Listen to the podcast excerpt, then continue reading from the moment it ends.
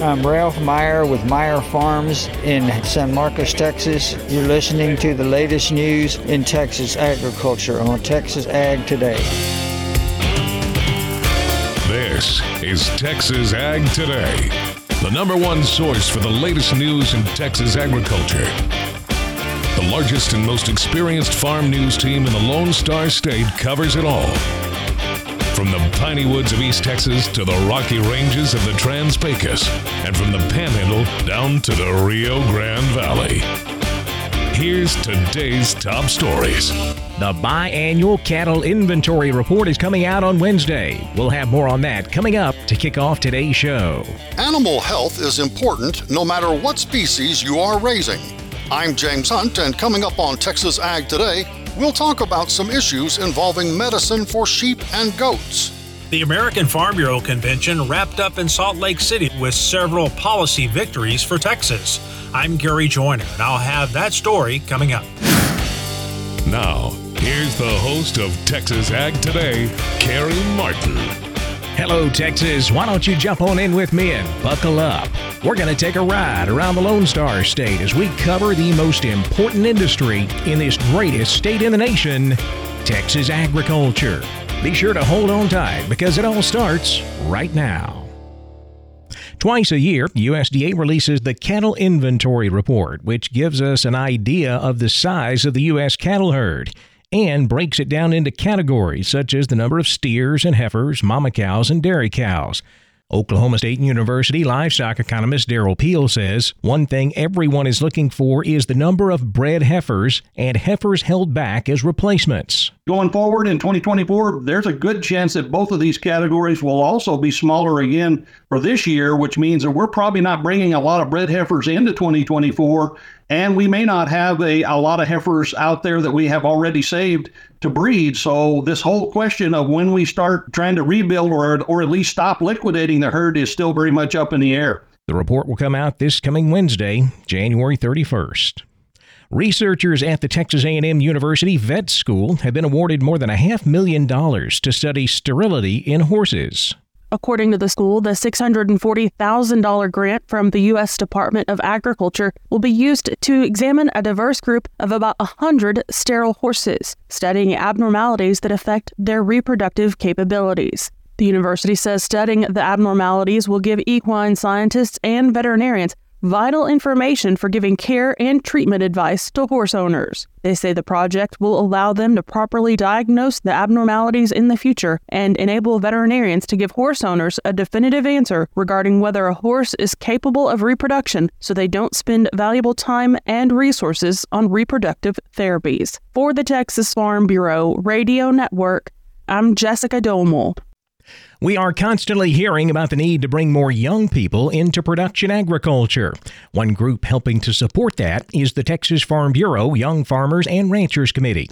Morgan Hodges raises cattle, sheep, and goats in Sterling County, and she's the current vice chair of the committee. You know, it's really the biggest thing has been the relationships that I've gained from this program. Um, I've been able to make friends with people all the way at the top of Texas to the bottom of Texas and all the way to East Texas. And being able to leave my small, wonderful community um, for different times in the year and getting to connect with these people and figure out, you know, what are they doing on their operations in East Texas or what are they doing in their career down in South Texas is really um, has really helped broaden my horizons and has not only helped improve myself as a person, but has helped improve my husband and I's business as well. If you'd like to get more information on the Texas Young Farmer and Rancher Committee, check out texasfarmbureau.org. Animal health is important no matter what species you're raising. James Hunt looks at some issues involving medicine for sheep and goats. With a growing interest in sheep and goats in the Texas High Plains, this week we've been hearing from Pippa Gibbons of the Texas Tech School of Veterinary Medicine in Amarillo. Yesterday, she offered some advice on how to put together a healthy herd or flock. Continuing on with that theme, today we talk about medications for small ruminants. As Dr. Gibbons explains, there's a bit of a challenge there. At this current time, we do not have over the counter antibiotics. And in small ruminants, we don't have many prescription labeled. So it says sheep and goat on the label. And that means we're going to have to use what's called extra label drug use. So we use typically cattle drugs in order to treat our small ruminants. If we do that, we have to be prescribed by a veterinarian. And so, in order to, for a veterinarian to prescribe a drug, they have to have what's called a veterinarian client patient relationship or a VCPR. And so that means that that veterinarian is familiar with the animals on that ranch or farm and then can prescribe drugs. So, building the relationship with a veterinarian is absolutely key for maintaining a healthy flock or herd. But when you talk about drugs being not as readily available as they would be, say, for bovines, what, what's behind that? Why, why is there a, a, say, a limitation, a small availability, what have you? So, small ruminants are not considered a major food producing species in the US, and it's really expensive to bring a drug to market. And therefore, most of the pharmaceutical companies will not spend the money to market a drug for a really small subsect of their market, essentially. Something to have in mind if you're considering getting into the sheep or goat business. Once again, our guest was Dr. Pippa Gibbons. She's an associate professor of food animal medicine with the Texas Tech Vet School in Amarillo. I'm James Hunt on the Texas Farm Bureau Radio Network. The American Farm Bureau Convention wrapped up in Salt Lake City this week with several policy victories for Texas. Gary Joiner has this wrap up from the convention. I'm in Salt Lake City at the annual meeting of the American Farm Bureau Federation, and I'm pleased to be joined by the president of the Texas Farm Bureau, Russell Boening of Wilson County. Several resolutions from Texas considered by the delegates today, and several stamps of approval. Yes, sir, Gary. We had uh, we had several regarding uh, uh, different things. Mm-hmm. Uh, we had a UN uh, resolution uh, that we tweaked a little bit once we got up here and uh, just tried to uh, impress upon. We got policy now that I think we can impress upon the UN and their food and agricultural sector of the, of the UN to that uh, really they're getting out of their lane when they're starting to make dietary uh, and and food recommendations for for different countries, and uh, you know different sectors of agriculture were definitely affected by that of interest. Uh, there were some resolutions regarding poultry, contract poultry production, yes, water along the Rio Grande uh, River areas, some things of a wide range of scope, but all those are important to farmers and ranchers. Yeah, they were important and very important to some of our producers as well. You mentioned poultry. Uh, we we had a poultry producer up here with us as a delegate, and uh, he did a good job of presenting what was needed in the poultry industry, what he feels like is needed, and uh, it passed overwhelmingly. Uh, we had, of course, there's poultry produced all over the South, especially, and uh, so that that resolution went through.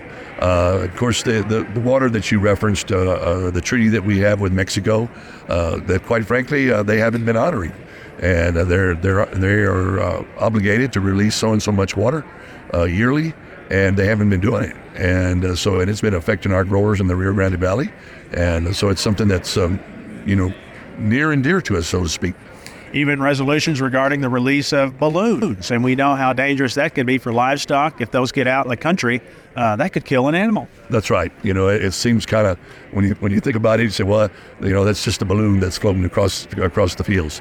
But uh, if an animal, uh, uh you know, ingests that and uh, uh, it goes into their stomach, it can cause serious issues. And like you said, in the end, it can cause death. This is described as a grassroots policy process. It really is that. No doubt. You know, every one of these policies that we adopted today started off at the county. Started on the county level, of course, goes through the state process, goes through a resolutions process at AFBA and American Farm Bureau, and then comes here. And then, and then the folks that represent the grassroots have the uh, have the ability to amend, to change, uh, and at the end of the day, to accept or reject. And uh, so it, it, really is. It, it really is very refreshing uh, to know that this policy is is something that started at that level and continues that way all the way through the process. Texas does have a strong voice on the delegate floor. There were 346 voting delegates. Texas seats 29 of them, about 8% of the delegates on the floor. So Texas has a chance really to influence national policy positions. That is correct, Gary. And, you know, we. Uh, uh, delegates, your delegate count is based on your on your state membership, and we're fortunate enough to have a have large state membership. Uh, we're not the largest, but we're right there at the top, and uh, you know it, it it, it gives us a lot of uh, a, a, lot of influence, but it also gives us a lot of responsibility. And it's and it's good to work with other states.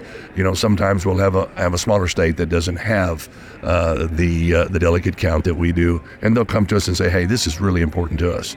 And you know, if it if it's something that's important to them and maybe actually has no effect on us, why wouldn't we support them?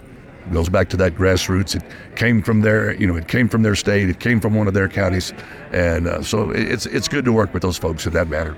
You've been in Salt Lake City maybe for almost a week now. How are things back home? What does the country look like, and uh, how are things at the Boening Farm? Well, I really appreciate that that question because when I left home, it was very, very dry, and uh, I did talk to my brother a couple of times over the last uh, couple of days. We did get an inch of rain a couple of days ago. Uh, it's it's not enough forever, but it's greatly appreciated at this time, and I understand we have a chance again. So we're doing well. Uh, we're looking forward in, in South Texas to be planting in three or four weeks, uh, so the rain will be welcome. Look ahead to 2024. What are you hoping for to have a successful year? Well, again, weather's always weather's always one of the biggest uh, things that we deal with in agriculture. Uh, like I mentioned, we got moisture, good moisture, uh, favorable weather. Uh, you know, those are the things that, that, of course, you can't control. So those are the things that you have to hope and pray for. And uh, so those things happen, and then the rest of it is just a good, you know, uh, a productive year. everyone working together, everyone staying safe, and we go forward from there. That's Russell Boening, president of the Texas Farm Bureau. I'm Gary Joiner in Salt Lake City at the annual meeting of the American Farm Bureau Federation for the TFB Radio Network. Snapping a photo of your fish or sending in a scale can help improve bass fishing in Texas. I'm Jessica Domel, and I'll have more coming up on Texas Ag today. And many senior horses have arthritic symptoms at this time of year. Veterinarian Dr. Bob Judd has more on that coming up. These stories, plus a look at the markets, are straight ahead on Texas Ag Today. National FFA Week is February 17th through the 24th, a week set aside for FFA students across the country to share how FFA impacts members every day. I'm National FFA President Amara Jackson from Michigan. What better way to show your support of FFA members than to get involved in FFA Week? Whether it's in person, on the phone, or via social media, be sure to share your FFA stories during hashtag FFA Week, February 17th through the 24th. Keeping Texas farmers and ranchers informed for over two decades. This is Texas Ag Today on the Texas Farm Bureau Radio Network. Many senior aged horses have arthritic symptoms at this very cold time of year. Dr. Bob Judd says there are some things you can do to help keep them more comfortable. Horses are great at hiding pain as they are prey animals. Although the horse might not be visibly lame, you may see some behavioral changes, such as being slower to come in to eat or difficulty lying down and getting up. In fact, many senior horses are afraid to lie down for fear they cannot get up and since they cannot lie down and sleep well, they can undergo sleep deprivation. Dr. Kyla Ortved indicates in the horse publication that exercise is critical for older horses to maintain muscle tone. Many of these horses do not want to move because of the arthritis, and this causes their muscles to atrophy, which further decreases their ability to move. Because of this, medication to control arthritis pain is indicated. These horses need to be on a healthy diet that is not too high in protein or carbohydrates is increased protein can affect the kidneys, and increased carbohydrates can cause weight gain, which can lead to laminitis in some horses. A warm up is good for these horses prior to exercise, including stretching and walking and trotting over ground poles and cavaletti. As far as supplements, there are hundreds to choose from, and most have no studies to support their use. Injectable Adequan is approved in the horse for arthritis and is effective, so this would be my first choice, as there are no side effects in most cases. Other options for pain are phenylbutazone, Previcox, acetaminophen, and pregabalin. If a specific joint is involved, injecting the joint with cortisone or other products can be helpful. However, it is important to realize that cortisone can lead to laminitis in some horses, so we have to be careful injecting horses that are overweight or have Cushing's disease. I'm veterinarian Dr. Bob Judd. This is the Texas Farm Bureau Radio Network. Snapping a photo of your fish or sending in a scale can help improve bass fishing in Texas. Jessica Domel tells how in today's Wildlife Report. If you catch a largemouth bass that weighs more than 8 pounds, you can play a role in bass management and improvement in Texas. Natalie Goldstrohm, Toyota ShareLunker Program Coordinator, joins us with more. If our anglers are out there fishing public waters in Texas and they happen to catch bass that's eight pounds or heavier or 24 inches or longer, they can take a couple pictures of them measuring their fish or weighing their fish and submit it into the ShareLunker program. We have both an app and a website. That information is all going to our fisheries biologist, and we make sure that it qualifies for the criteria of being a ShareLunker bass, so that eight pounds or 24 inches. And then our management biologists use that information when they're making stocking decisions, requesting fingerlings for a particular reservoir to get restocked. All your information is all being shared and is being used to try to make the best trophy bass fisheries in our reservoirs that we can. Anglers can also help out by submitting a DNA sample from their largemouth bass. There's a lot going on in that 8 to 13 pound range that we want to learn more about. And so that's where we're calling to action to our anglers when they're submitting their ShareLunker bass, that they take that extra 10 to 15 seconds to take some scale samples off their fish and mail them into our geneticists. This data is so important to us that we're actually incentivizing people to send it in. So our anglers that do send in genetic samples will be eligible for additional prizes. Additional details are available at texassharelunker.com. That is texassharelunker.com. For the Texas Farm Bureau Radio Network, I'm Jessica Domel. We'll check the markets coming up next on Texas Ag Today. National FFA Week is February 17th through the 24th, a week set aside for FFA students across the country to share how FFA impacts members every day. I'm National FFA Secretary Grant Norfleet from Missouri. What better way to show your support of FFA than to get involved in FFA Week? Whether it's in person, on the phone, or via social media, be sure to share your FFA stories during hashtag FFA Week, February 17th through the 24th.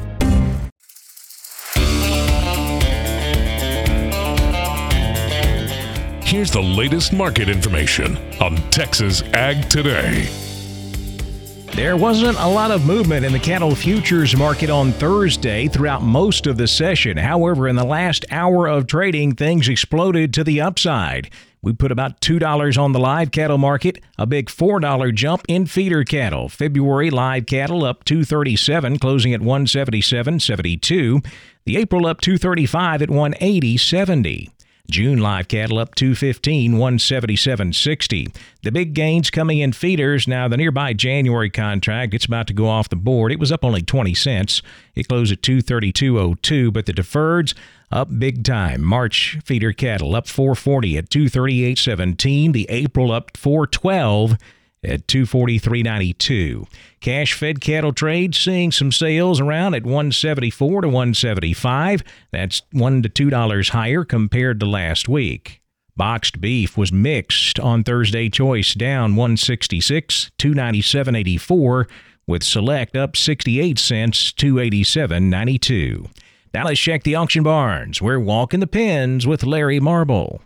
We're on the line with Benny Cox from Producers in Cargyle, San Angelo. Benny, you had a sheep and goat sale Tuesday. How did it go? Well, we got back closer to normal. We had 64, 63, which is not a big number for, you know, this time of the year. I'd say it's close to average. Uh, of course, you know, the last few weeks we've kind of starved these people for, for numbers, and the market's just been crazy, exaggerated, I guess. Right. Uh, so we got back down closer to the plum. Um, these slaughter lambs, they fell off 20 to 30 bucks. Uh, the slaughter ewes kind of 10 to 15 lower uh, kid goes for 15 to 30 higher. They're just, uh, they're on fire. Uh, slaughtered they sold good, 106 to $2, mostly 150 to 166. That's below what we saw, you know, before we shut down or the last couple of weeks. Uh, slaughter bellies, 190 all the way to 261. Looking at these slaughter lambs, light into those from 230 all the way up to 326. Your heavier weights from 220 to oh, 290. Slaughter ewes 80 to 127, but mostly 90 to 114. Kid goats, they sold in a range from 250 all the way up to 440. Some of those you know, that 440 or so laid up in there in the 50s. I'm, I feel pretty certain that they went kill. Uh, but the majority of them sell 347 to 382 with some of those bigger kids all the way up to 485. How much moisture have you had during the week? You know, it didn't amount to much here. They were kind of planning on it to be, or talking about it being bigger. I think two or three tenths around here. And as you get east of here, not very far, it, it picked up. Um, it's actually uh, real foggy here today, so it's it's just kind of hanging in there. I bet the wheat really likes it. Oh, I bet it does. Well, Benny, tell everybody how to get a hold of you. They can call me on my mobile. It's 325-234-4277. Office, same area code, 653-3371. Or they can always look at the web, which is producersandcargyle.com. Benny, thank you very much. Sure. Bye-bye. Neighbor, of course, that was Benny Cox from producers in Cargyle, San Angelo. You've been listening to Walking the Pens on the Texas Farm Bureau Radio Network. I'm Larry Marble. You're doing so right now on Texas Ag Today. Thank you, Larry. Back over to the futures market now. Where lean hogs finished higher on Thursday. February hogs up 40 cents, 74.30. April up 52 at 82.55. Class 3 milk was higher. Nearby January contract up 4 cents, 15.22, with February milk up 23, 15.81 a hundredweight. Cotton market was mixed. The nearbys higher, deferred contracts lower. We got the weekly export sales report released on Thursday morning. Bit of a letdown after last week's report. This week's report showed net sales of 207,000 bales. That's versus last week's 425,000. March cotton up 36 points, 85.76. The May up 38 at 86.98. December new crop cotton down 5 points, 81.15. The corn market drifted lower in a quiet trade. March corn down a half, 451 and three quarters. May corn down one and a quarter, 461 and a quarter, with September corn down one and three quarters, 473 and a half. Wheat market finishing higher. In fact, both hard and soft wheat were higher, with hard wheat leading the way up. March Kansas City wheat up 11 and a quarter, 637 a bushel. New crop July up three and three quarters, 633. The gains weren't nearly as big on soft wheat in Chicago.